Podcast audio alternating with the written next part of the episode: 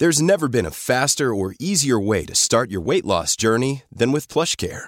PlushCare accepts most insurance plans and gives you online access to board-certified physicians who can prescribe FDA-approved weight loss medications like Wegovy and Zepbound for those who qualify. Take charge of your health and speak with a board-certified physician about a weight loss plan that's right for you. Get started today at plushcare.com slash weight loss. That's plushcare.com slash weight loss. plushcare.com slash weight loss. Sigmund Freud didn't really think you existed. Freud is probably best known as the founder of psychoanalysis, um, which, unlike psychology or um, um, um, clinical psychology really questions the subject, really questions this idea that there is an immutable subject, that you are right there where you sit, that there is a certain kind of immutable identity or interiority to you. Um, uh, it, it breaks the subject apart. Um, and shows then how desire uh, or aspiration, etc., are part of a quest. All we are is a quest for that kind of unity. My name is George Paul Meiu, and I'm uh, Associate Professor of Anthropology and African American Studies at Harvard University. One of Freud's main interests was sex, specifically how human sexuality develops.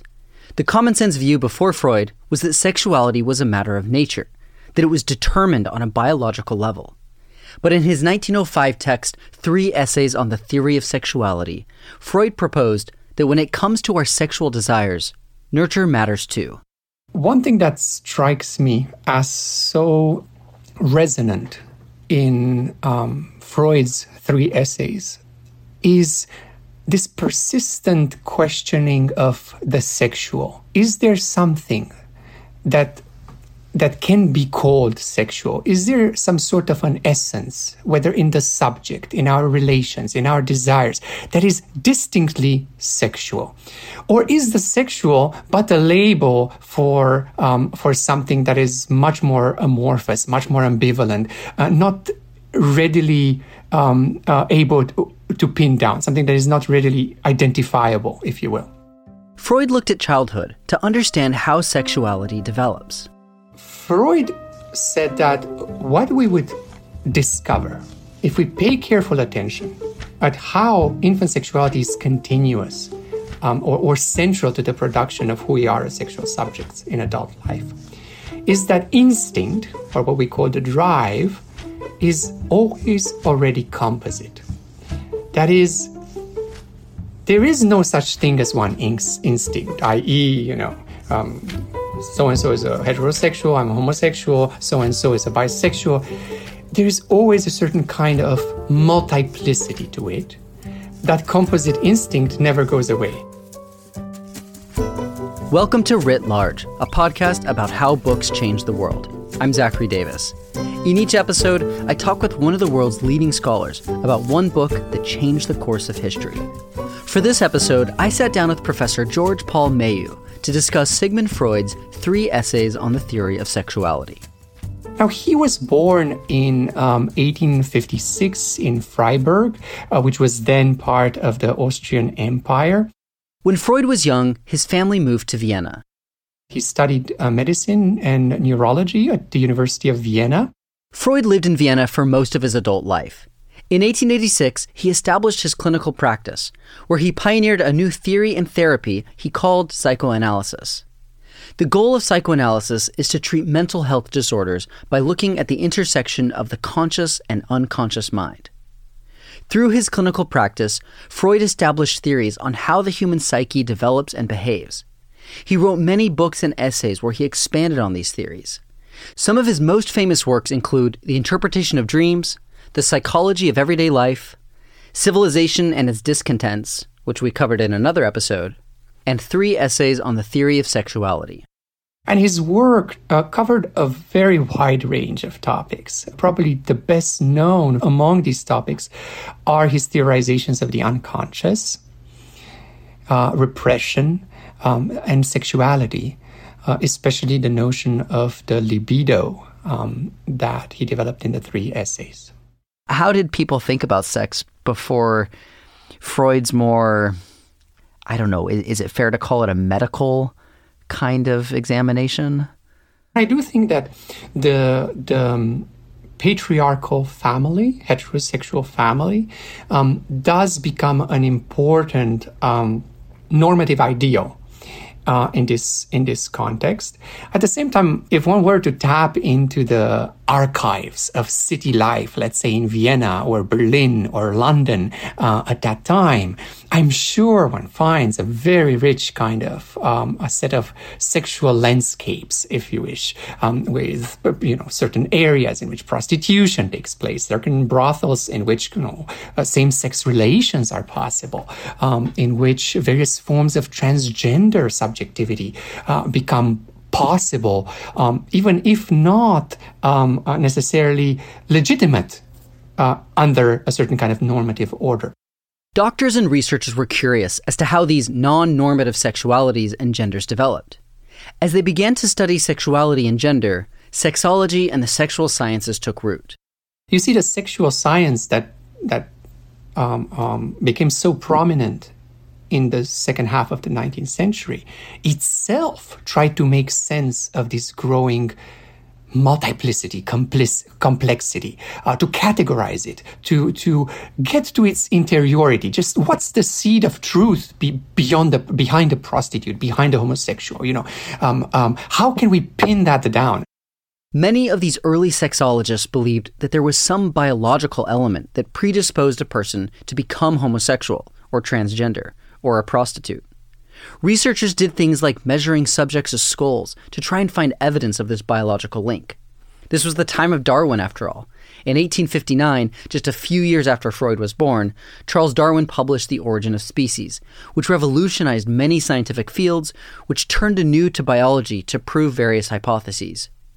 But Freud questioned this growing embrace of biological reductionism he really questions, for example, the kind of um, uh, biological origin of sexual instinct. Is is it all hereditary? Is it all innate? Um, or are we dealing with something else? Are we dealing perhaps with the early impressions of our childhood um, that are probably much more important than what's passed down to us um, uh, hered- hereditarily? Instead of looking for biological and hereditary traits that determine sexuality, Freud looked at how the development of the human psyche in childhood impacts sexuality. He shared his theories in three essays on the theory of sexuality, originally published in 1905 and again in 1915. Tell us about uh, the the essays themselves, um, and, and you know what what it's what it's saying, what it's arguing, and how it how it makes those arguments. Indeed, there are three uh, three essays. Um, one, the first is um, dealing with um, with Freud calls um, sexual aberrations, um, the second with infantile sexuality, and the third with the kind of transformations of sexuality that come with um, puberty. Freud spends much time trying to debunk ideas about sexual pathology, um, of degeneracy and uh, innateness of particular kinds of tendencies, orientations, and desires that were very common at that time.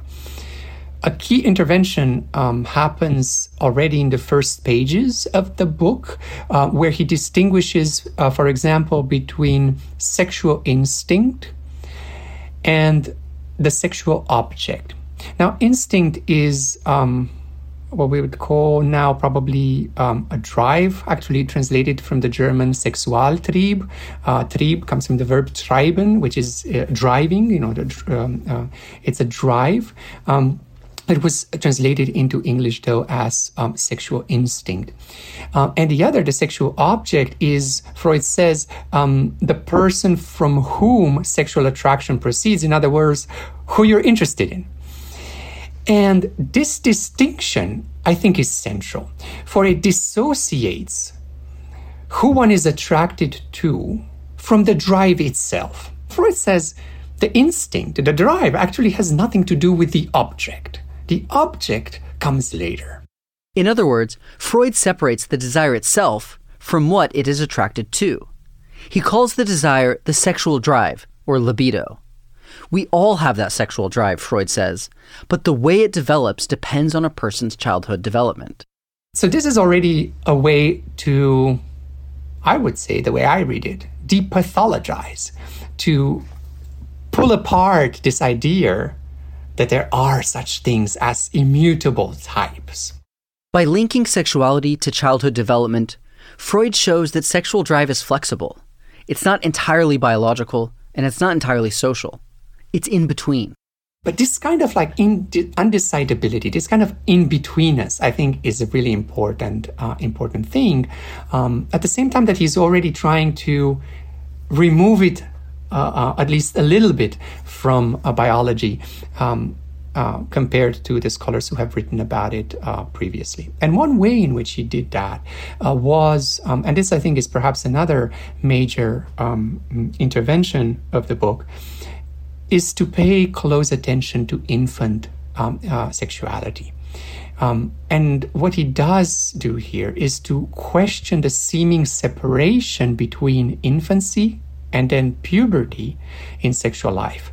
He says that um, for the most part, um, infancy is not recognized as uh, uh, has was not recognized at that point um, as uh, part of the sexual development, and it's puberty where the advent of our uh, sexual being is, whatever that thing is. Well, he says no. Actually, there are lots of continuities, and uh, careful attention to what's happening in infancy uh, is is is quite central here. Freud argues that as we grow up, we pass through five stages of development. In each stage, our innate sexual drive, our libido, focuses on a different erogenous zone. During these developmental stages, the libido is not yet experienced as an adult sexual desire. It's not driven by the instinctual desire to reproduce. It's more like an energy that focuses on the development of certain parts of one's body and mind. According to Freud's theory, if we pass through each stage of development without any trauma, we will grow up to be balanced, mentally healthy individuals. If a child has a traumatic experience during one of these stages, it can impact their psychological development and can be expressed later in life through various personality traits, neuroses, dependencies, depression, and addictions. One starts with the oral stage, during which, you know, the breast of the mother, which was used for a certain kind of almost holistic fulfillment at the moment of birth, is replaced um, by the sucking of the thumb as a kind of a repetitive gesture, which now is separated from the pleasure of nourishment and is associated with a pleasure of what might now loosely be called the sexual. During the oral stage, from birth to around age one, we discover the world through our oral senses. It begins with breastfeeding and thumb sucking. When a child is weaned from breastfeeding, they move past the oral phase. However, according to Freud, if the child has weaned too soon, or if there was trauma or neglect during this transition, this can result in an oral fixation, such as extended thumb sucking, chewing gum, or even smoking. After the oral phase, we pass through the anal phase. During this stage, we gain some control over our bowels and bladders. This is when children stop using diapers and learn to use a toilet. And as with the oral stage, if a child experiences trauma during this stage, it can impact a person's personality and behaviors later in life. After the anal stage comes the phallic stage. During this stage, Freud argues that children become aware of differences between the sexes, and they develop romantic attachments to their parents. Boys become attached to their mothers, and girls to their fathers. This is one of Freud's most famous ideas, the Oedipal complex. Freud got the term from Sophocles' play, Oedipus Rex, in which the main character Oedipus unintentionally kills his father and marries his mother. After the phallic stage comes the latency stage. During this stage, children typically learn that their sexual desires towards their parents can't be realized, and these desires go away. Instead of wanting to be with their parents, they want to be their parents. Children begin to identify with the parent of the same sex and focus their energy on developing a sense of self. The final stage is puberty, or the genital stage. In this stage, the sexual drive is focused outside the family and towards viable sexual partners. This stage begins at puberty and ends at death. What's so interesting about infant sexuality is that it doesn't presuppose yet a zone of the body which in puberty, um, with a certain kind of normative incitement to a reproductive sexuality, sexuality becomes genitality. And what is not revolving around intergenital um, uh, pleasure is perverse.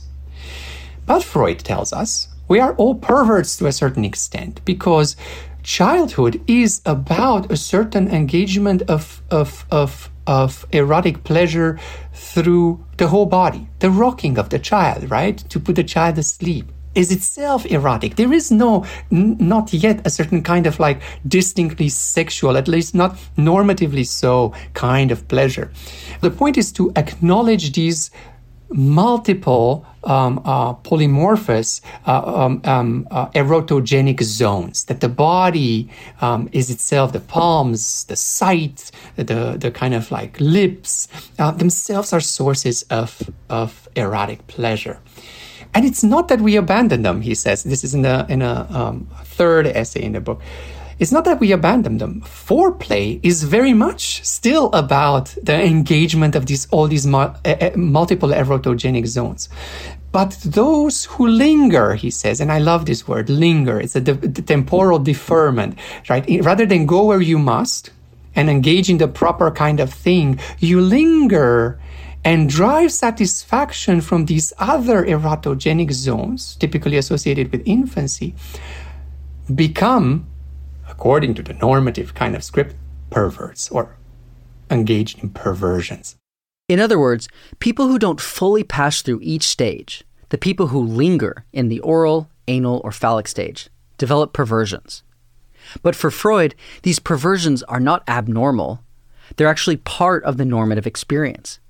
And by making that argument, Freud calls into question the entire distinction between the normal and the perverse it's easy to remark how he does that. He says, whenever he talks about the normal, especially in the first part of the book, he says, what is seen to be the normal or what appears to be the normal um, and or using perversion in i quotation marks so here you have it again um, and i think this is very much a reaction against the mentality of the time that there is something called normal that has nothing to do with this other thing called perversion. Well, by blurring the boundaries between infant um, sexuality and, and, and adult sexuality, um, between perversion and normality, you really come to show the complexities uh, and the unruliness of, of desire itself.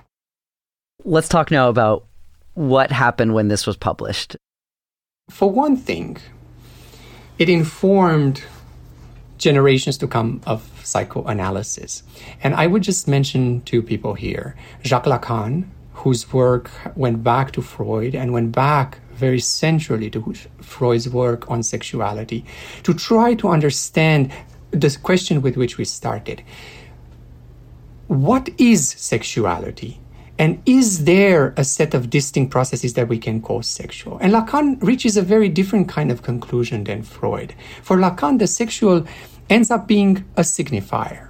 Uh, it is a, an organizing signifier, a signifier that creates a certain kind of order in our desires, uh, um, um, orientations, uh, this kind of quest for ourselves in the desire of the other.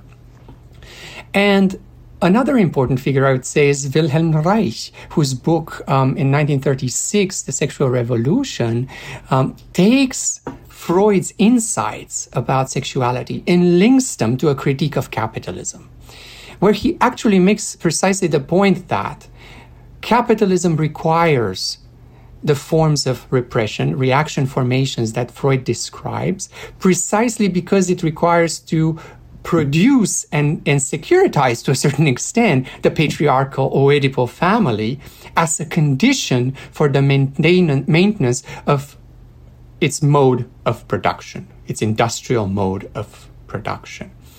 Another set of influences, um, and I'm looking here at my own uh, home discipline, uh, social anthropology, was um, to prompt questions uh, over the possible universality of the Oedipo. Is there something universal um, that Freud was describing?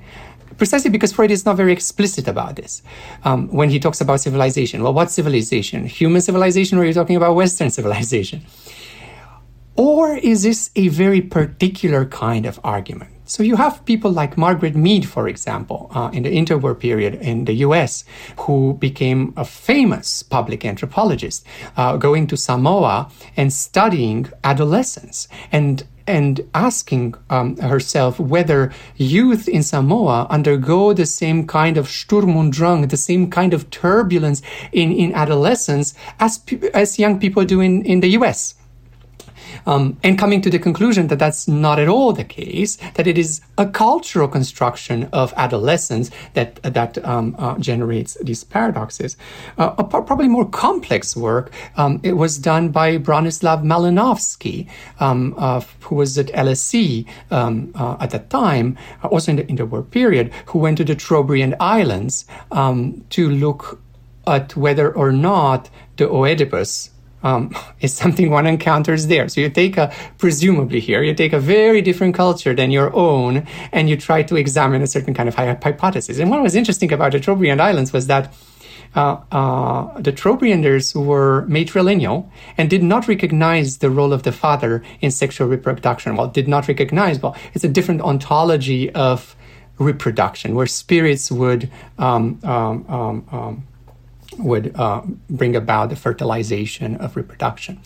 So, in that context, the father did not necessarily play the central role that he would play in the Oedipal concept. Hence, there is no Oedipal concept. So, there is a lot of this very interesting work. Much later, though, um, I'm talking here 19 70s and on, um, I do think that this work, Freud's work, was very central to the production of what we come to know as queer theory, um, especially with the publication of Michel Foucault's History of Sexuality.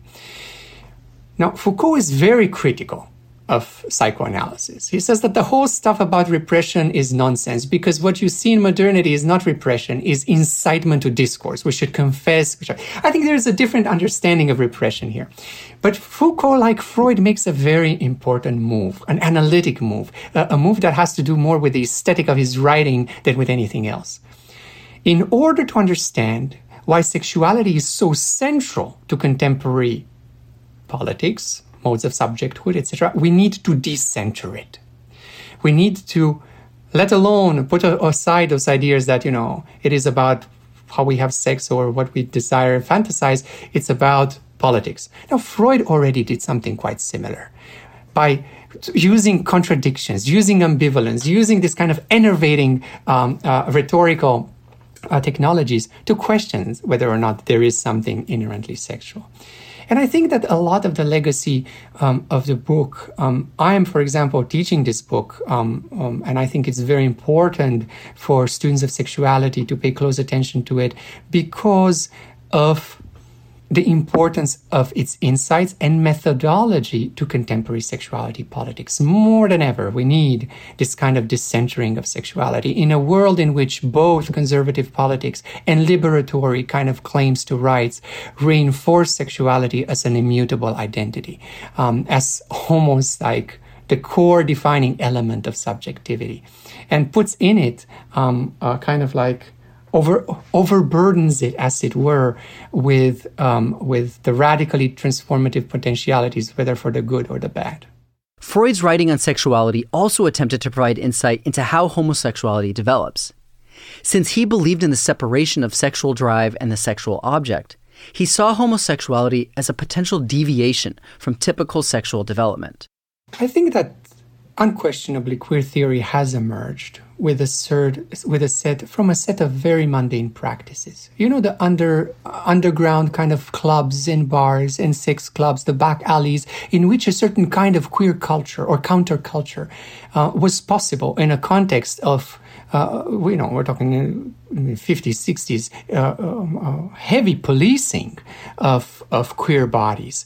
So the idea was that one had to embrace what Freud calls perversion as a source of life.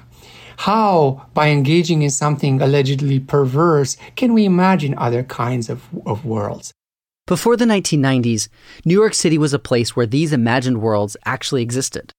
For example, the fact that people from Manhattan and from Brooklyn and from could, could mix together and engage in anonymous sex in a way in which class and race and and uh, social standing mattered way less, if at all, in a context of, of, of, of anonymous encounters, than it would in everyday life um, in the city. And the fact that these kind of encounters, this is just one example, one can give many probably from, from an archive, in, the, in a microcosm, entail the potentiality of a different kind of world. In a world in which those sorts of differences and hierarchies will matter less, if at all. And and that, of course, has produced also communities of scholars, like that come to know, be known as queer queer theorists and so on, um, as alternative spaces in which one can think questions of, say, kinship, place, the city, um, um, the role of sexuality to issues of respectability and failure. Uh, in contexts in which academia itself had been normatively, as we know, uh, uh, heteropatriarchal.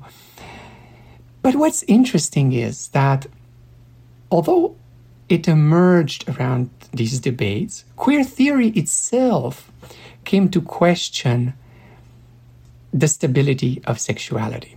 Now, here is a key, key paradox of, of queer theory. It emerges around certain set of seemingly mutable sexual identities, but it comes to realize that any kind of deep critical thought has to question the sexual as immutable and has to question identity um, as a mode of political um, organization or, or expression, etc. And in doing that, queering you know, now queer theory is much more about the act of queering than about, you know, self-identifying necessarily queer queer people. Um, queering means troubling, upsetting, um, subverting the idea of this kind of stable thing that we might call sexuality. And in a way, Freud was already doing something like that already, and hence Freud is so central to many queer theorists um, uh, nowadays. Um, so this is this is just in a nutshell the the role of queer theory and queer community building. I think that still echoes um, um some of the um, things that Freud was doing. Where are we at culturally in our approach to sexuality, you know, what what have we learned about this mysterious thing that is nature and nurture and you know politics and body? Um, you know, take us take us to where we are today. I think one thing that we're getting better at is the study of the normative. Um, and understanding uh, a certain kind of understanding of why and how in late capitalism um, and the contemporary global order normativities are produced by uh, investment in something called sexuality. And we have scholars and, and graduate students working all across the world paying attention to processes in which, uh, for example, the state tries to securitize the sexuality, the nativist sexuality of um, uh, its citizens, you know, this kind of utopias. And you see this in ethno nationalist movements across the world. You know, the foreigners bring us threatening sexuality. You know, if only we let foreign homosexuality in, um, it's going to destroy our children. Or the reverse, a certain kind of queer liberalism that we see now in, in the Netherlands, for example, or France, where if only these immigrants come with their conservative sexual um, uh, uh, practices, or in the US, plenty. Um, all the kind of like um, achievements we have acquired in sexual liberation uh, are going to be lost. So we have better and better conceptual tools to question this growing globalized centrality of sexuality as a category of belonging, citizenship, uh, um, a market, um, production, consumption. At the same time that we see a going reinvestment in the sphere of sexuality, um, uh, in in, in, in, in politics. And one worrisome, one, one trend that to me is a bit worrisome is that we're not just talking about conservative, about radical right politics, investing in this n- narrow understanding of sexuality, but growingly what is seen as, um, as liberal left politics itself perpetuates this fetishization of sexuality. And one then needs, as a political act, to go to a text like Freud, to go to queer theory and ask what kind of more, more encompassing, more radical politics and possibilities are thrown out the window by this commitment to a narrow notion of almost immutable um, sexuality, sexuality sexual identity. At a time when the scientific community was looking to biology for all the answers, Freud focused instead on the external factors that shape a person's development. He plunged into the mysterious depths of the human psyche and laid the foundation for modern psychology. And by questioning the nature and development of sexuality, Freud opened up new ways of thinking about what is normal and what is perverse. It has offered a certain kind of basis, a reassurance for things such as um, gay rights um, uh, uh, activism in um, the early second half of the of the 20th century. This very simple idea that perversion is not isolated to types, but it is a condition of possibility and an inherent part of whatever comes to be called the normal. In other words, we're all perverts. This simple recognition worked to depathologize had the, has had the potential to depathologize, um, um, um, for example, uh, same-sex relations. But the idea that there is no such thing as homosexuals and heterosexual, but we're somehow all bisexual and there's a certain kind of continuum of more or less, it's itself an attempt to denaturalize um, this kind of sexual typology that was influenced by um, the kind of questioning and troubling and, and um, unruly writing, if you will, of someone like Freud. Writ Large is produced by Jack Pombriant, Liza French, and me, Zachary Davis. Script editing is by Galen Beebe. We get help from Farron Dew. Our theme song is by Ian Coss, and our branding is by Dan Pecci. We're a member of LitHub Radio. Writ Large is a Lyceum original production. You can find us on our website, writlarge.fm. There you'll find transcripts, links to the books we discussed, and more information about today's guest. Thanks for listening. See you next time.